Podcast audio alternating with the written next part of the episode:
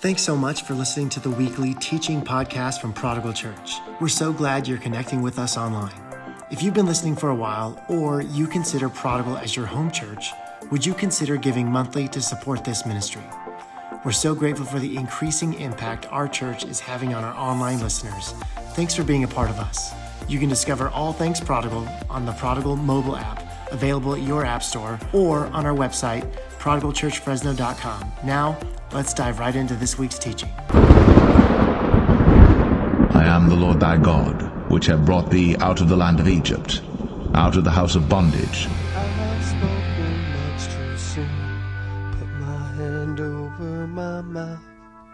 I can't contend with you. Your ways are so much higher, and we pass through the fire that Christ endured before us when you were in the wilderness.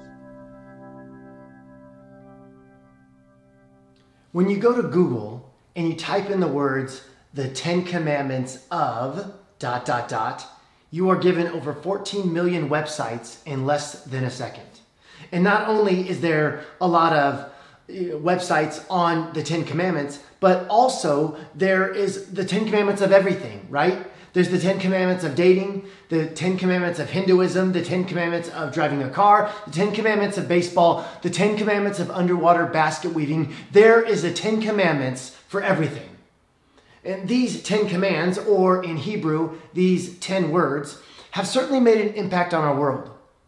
Uh, Moses holding the Ten Commandments in, is also in the courtroom of the Supreme Court of the United States.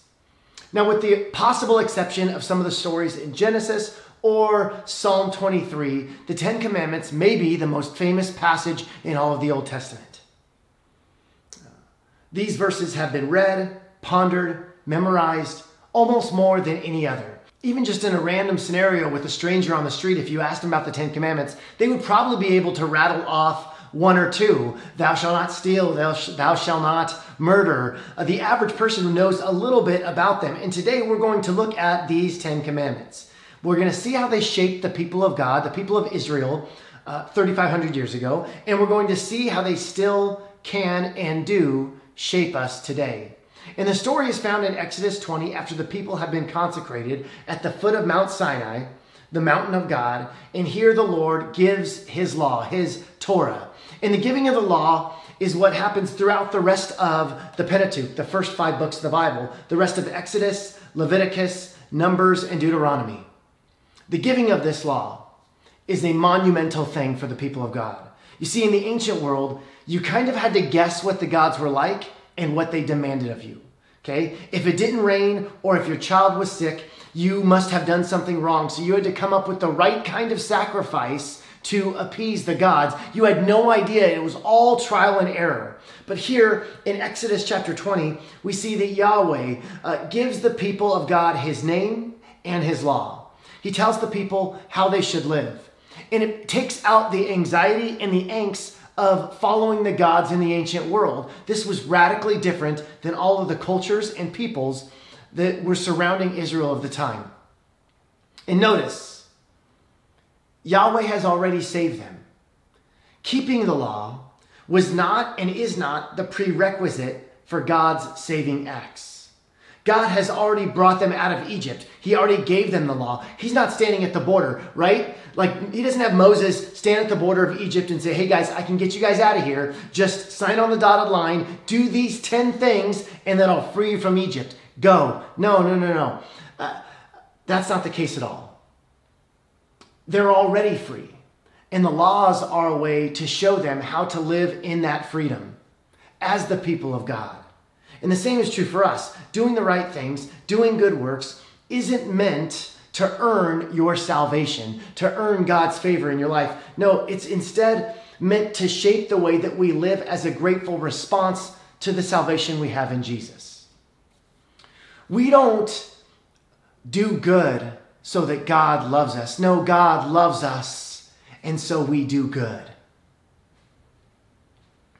We must keep in mind at the outset here, the Ten Commandments is, it's not a near, a mere list of laws in the abstract. It is given by God to a people that he has just redeemed, and they reflect the manner in which his people are to be holy.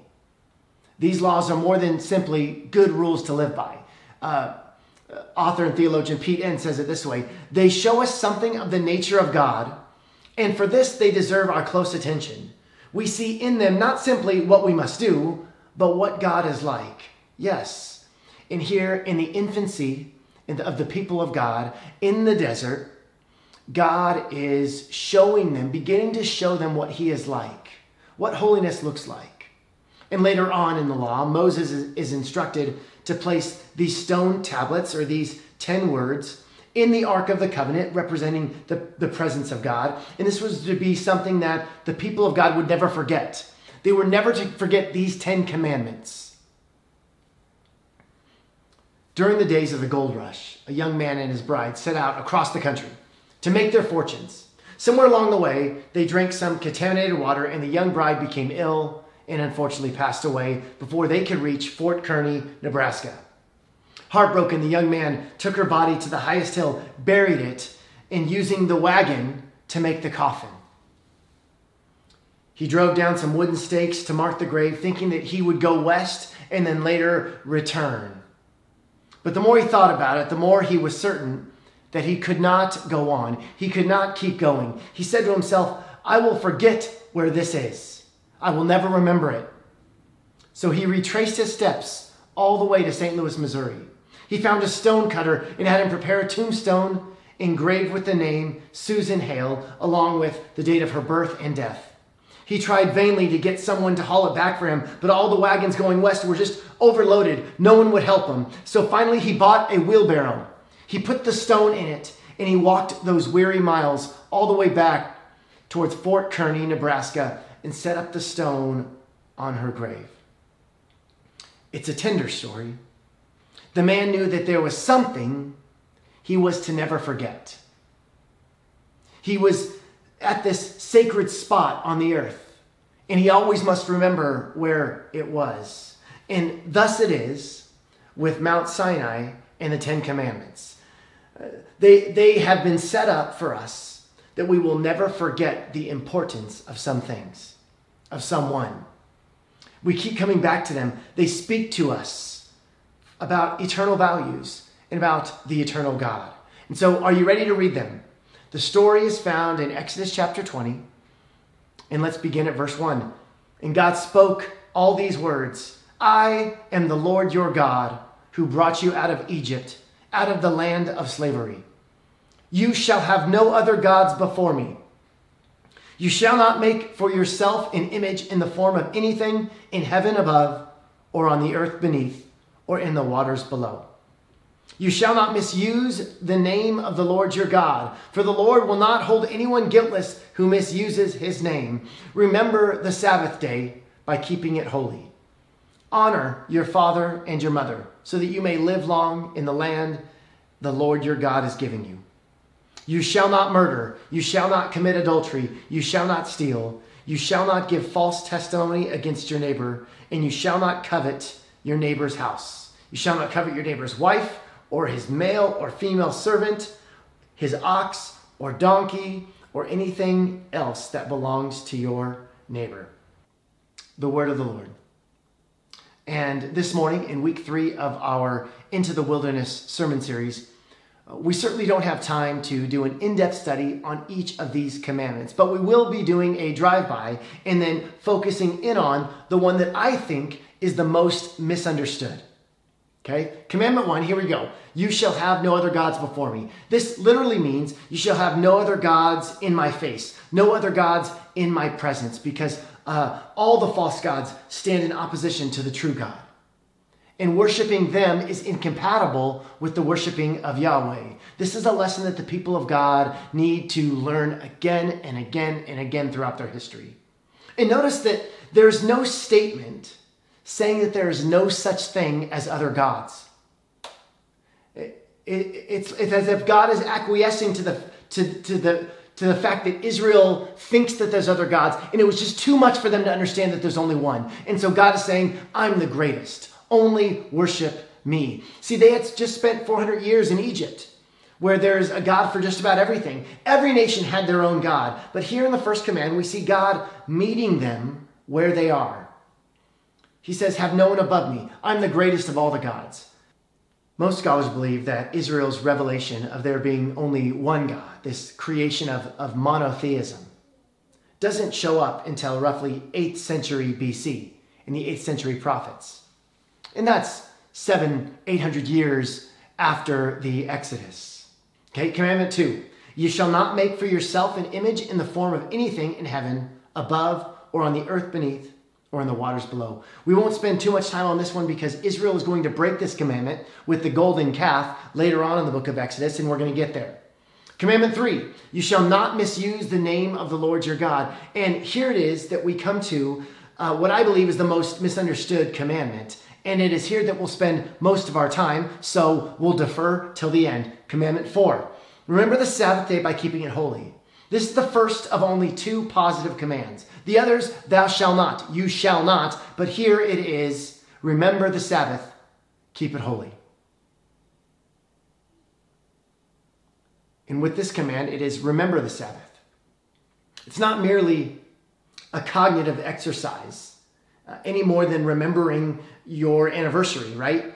Uh, it, remembering means response, right? A concrete demonstration of your remembrance is to be expected, as any husband can attest. To remember is to act. Now, tradition holds that commandments one through four deal with our relationship with God, and commandments five through ten deal with our relationship with one another. It is said that the, the two tablets of stone that these were chiseled on didn't have five commandments on one and five commandments on the other, but rather the first four on one side and the latter six on the other. Commandment five, this is the second of the positive ones. Honor your father and your mother so that you may live long in the land the Lord your God is giving you. It's not saying do this and nothing bad will happen to your health so that you live for a long time. No, it's saying that if a son supports his parents as they grow old and thereby extends the li- their life, extends their lifetimes, he can reasonably expect to receive a similar benefit in his twilight years. His children will see the example that their father set, and they will ensure that he too lives a long life, because children will remember what their dad did. So this is not primarily concerned with kids and teenagers honoring their parents, though that's implied, and that's how we often quote it. It's concerned with taking care of your family when they can't take care of themselves. Commandments six through ten. You shall not murder, you shall not commit adultery, you shall not steal, you shall not give false testimony against your neighbor, you shall not covet. These are straightforward commands that have helped create just societies for thousands of years. Many years ago, Norman Rockwell, on the cover of a Saturday Evening Post, uh, painted a woman buying a turkey for Thanksgiving. And the turkey is lying on the scales, and the butcher is standing behind the counter, apron pulled tight to, uh, on his fat stomach, and a pencil tucked behind his ear. And the customer, a lovely lady about sixty, uh, is watching the weigh-in. And each of them is pleased. Um, and there's, they've got this look on their face that shows that there's a secret joke happening. And there's nothing particularly unusual about the butcher and the customer watching the scales and seeing how much this bird weighs. But the expression on their face indicates that there's something else going on here, something unusual. And Rockwell lets us in on the joke by pointing to their hands. The butcher is pushing down on the scales so the bird weighs more, while the woman is pushing up on the scales so that it weighs less. Neither is aware of what the other is doing. Both the butcher and the lovely lady would resent being called thieves, people who steal. The lady would never rob a bank or steal a car. The butcher would be indignant if anyone ever accused him of, of stealing. But neither saw anything wrong with a little deception to make a few extra cents on one or to save a few extra cents on the other. Rockwell gives us a picture of how we seek to live, trying to manipulate life for our own advantage. We often break these commandments. And that's what the Ten Commandments is about, right? They remind us that there are laws in the universe by which we must live if we are to live a flourishing life. And the Sermon on the Mount, Jesus ups the ante. He says, you have heard it was said, don't murder. I tell you, if you, if you are angry with someone else, you've already murdered them in your heart. He says the same with lust. Don't commit adultery, but if you uh, think of a woman lustfully, then you've already committed adultery. See, Jesus ups the ante on the Sermon on the Mount. That it's not just about our actions, it is about our thoughts. It is about how we view people, not just what we do to people. And now, the third commandment, the most misunderstood, says this: you shall not misuse the name of the Lord your God, for the Lord will not hold anyone guiltless who misuses his name. Now that's the N I V, the New International Version translation of the Bible. Most of us are probably pretty familiar with the King James Version of this passage. Thou shalt not take the name of the Lord thy God in vain, for the Lord will not hold him guiltless that taketh his name in vain. Have you ever been around someone uh, whenever the Lord's name was said in vain and they went crazy? Right? Perhaps you were the person that said it. You said G D or you said Jesus Christ, uh, and someone around you just went off on you. You just broke the third commandment. You shall not use the Lord's name in vain. And you're like, geesh, I'm sorry. I, it was an accident. And they're like, never again. I, I don't know if that's ever happened to you. I remember moments where this has happened to me throughout my life. Is that really what this commandment is saying? People of God are consecrated. They've just been freed from four hundred years in slavery in Egypt, and God in their infancy is trying to teach them about himself, and they're becoming the people of God to be this light to all the nations. And he comes down with ten commandments and he's saying, hey, don't cuss with my name in it. Is that what he's saying? Maybe, maybe. Let's look at what the Hebrew words mean in this passage. Okay, the first one is take. Take, do not take the Lord's name in vain. Or in the N I V, misuse. It's the word nasa, and it means to lift, to bear up, to carry, or to take. Another passage in Exodus, just the chapter before, uses the same Hebrew verb. Right here in nineteen four, you yourselves have seen what I did to Egypt and how I carried, nasa, you on eagle's wings and brought you to myself. Notice none of the definitions here refer to speech or to saying the Lord's name in vain, but rather to carry or to bear or to take the Lord's name in vain. And in the ancient world, your name was your character. It was your essence. It was who you are. It was the deepest parts of who you were. So it's saying don't carry, don't bear God's character on you in vain. What does in vain mean? It's the Hebrew word shav. It means emptiness, vanity, falsehood. It's not don't speak his name in vain. It's don't bear his name in vain. Don't, don't, don't, don't use it in an empty way. Did you say bless you? Did you say God bless you in that moment? Did you really mean it? When you said God bless you, Did you, did you mean it? Did you really pray in that moment that God would bless me? Or did you use God's name in vain? Did you use it in an empty way? Did you say it and not really mean it? Now, I'm being a bit cheeky here, but there are other ways that we bear the Lord's name in emptiness, beyond swearing, right? I was a youth pastor for eleven years.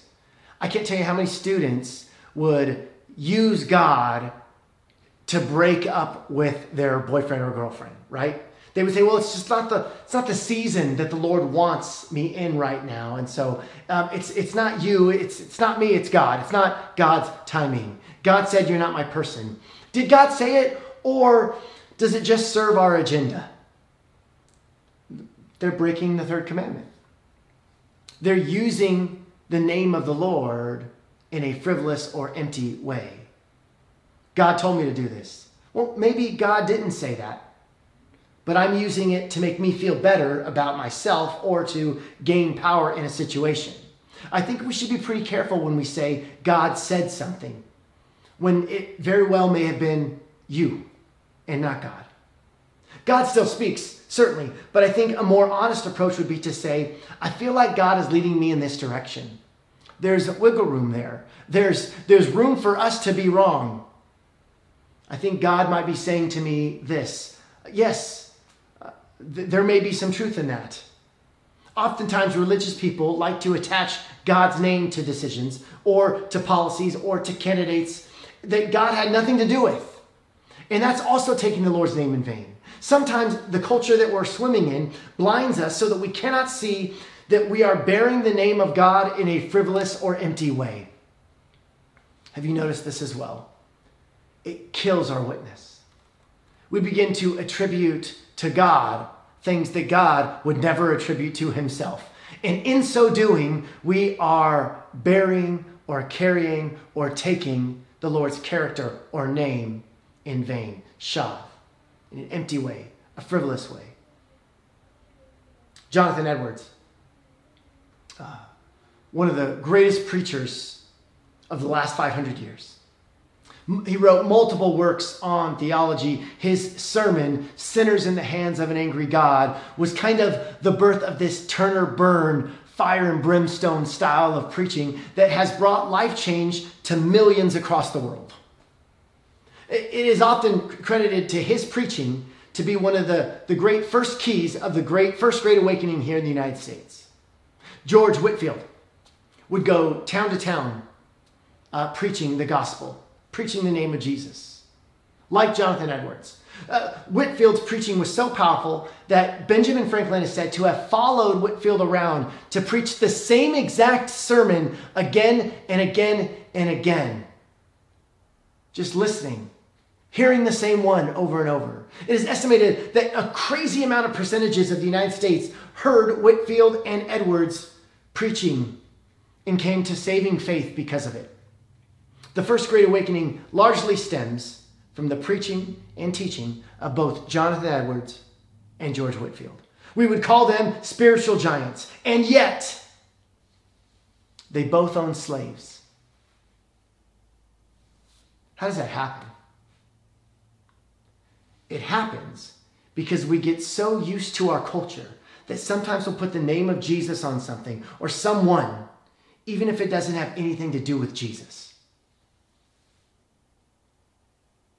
When we weaponize scripture and we misuse it to condemn and condone the mistreatment of people made in the image of God, then we bear the name of the Lord in vain. To stub my toe and yell, Jesus Christ, is not something that I would do. But to limit the third commandment of God to cussing with the name of Jesus in it, or to limit it to something that we might say on accident after I stepped on a Lego, is a distortion of the commandment's intent. It is so much more than that, amen?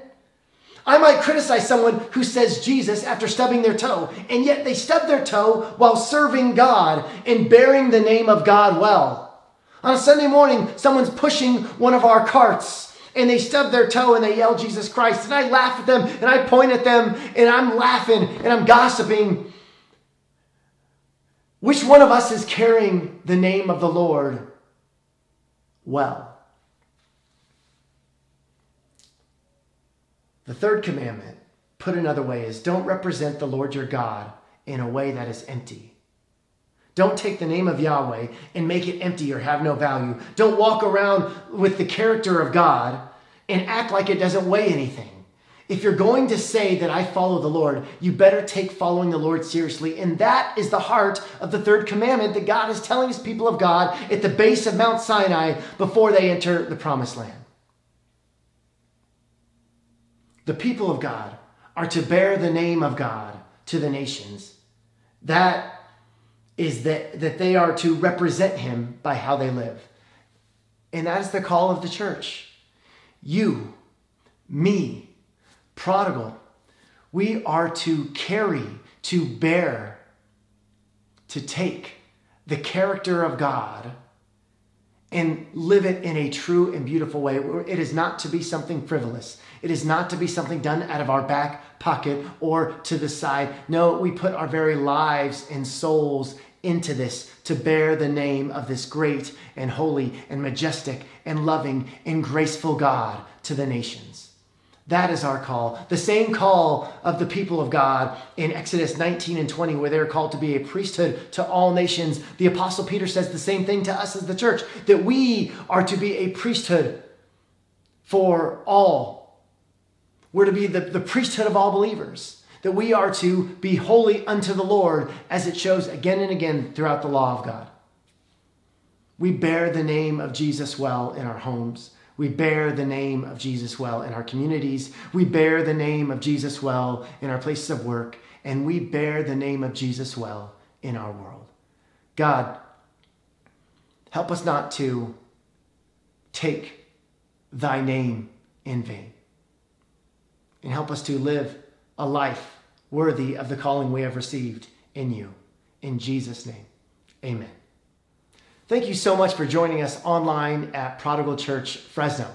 Next week is the finale of our Into the Wilderness sermon series, and we will be outdoors at Fort Washington Elementary School courtyard at ten a m And this is the last outdoor service we're going to have there, because on Sunday, June thirteenth, we're going to be back indoors together at the Bullard High School Performing Arts Theater, and we cannot wait. If you are watching this before uh, ten a m, there's still time to come to our in-person service at Fort Washington. We have our church picnic and P C Kids Fun Run, and we've got a taco truck, so come on out. It's going to be a great time. We can't wait to see you soon. Peace the Middle East.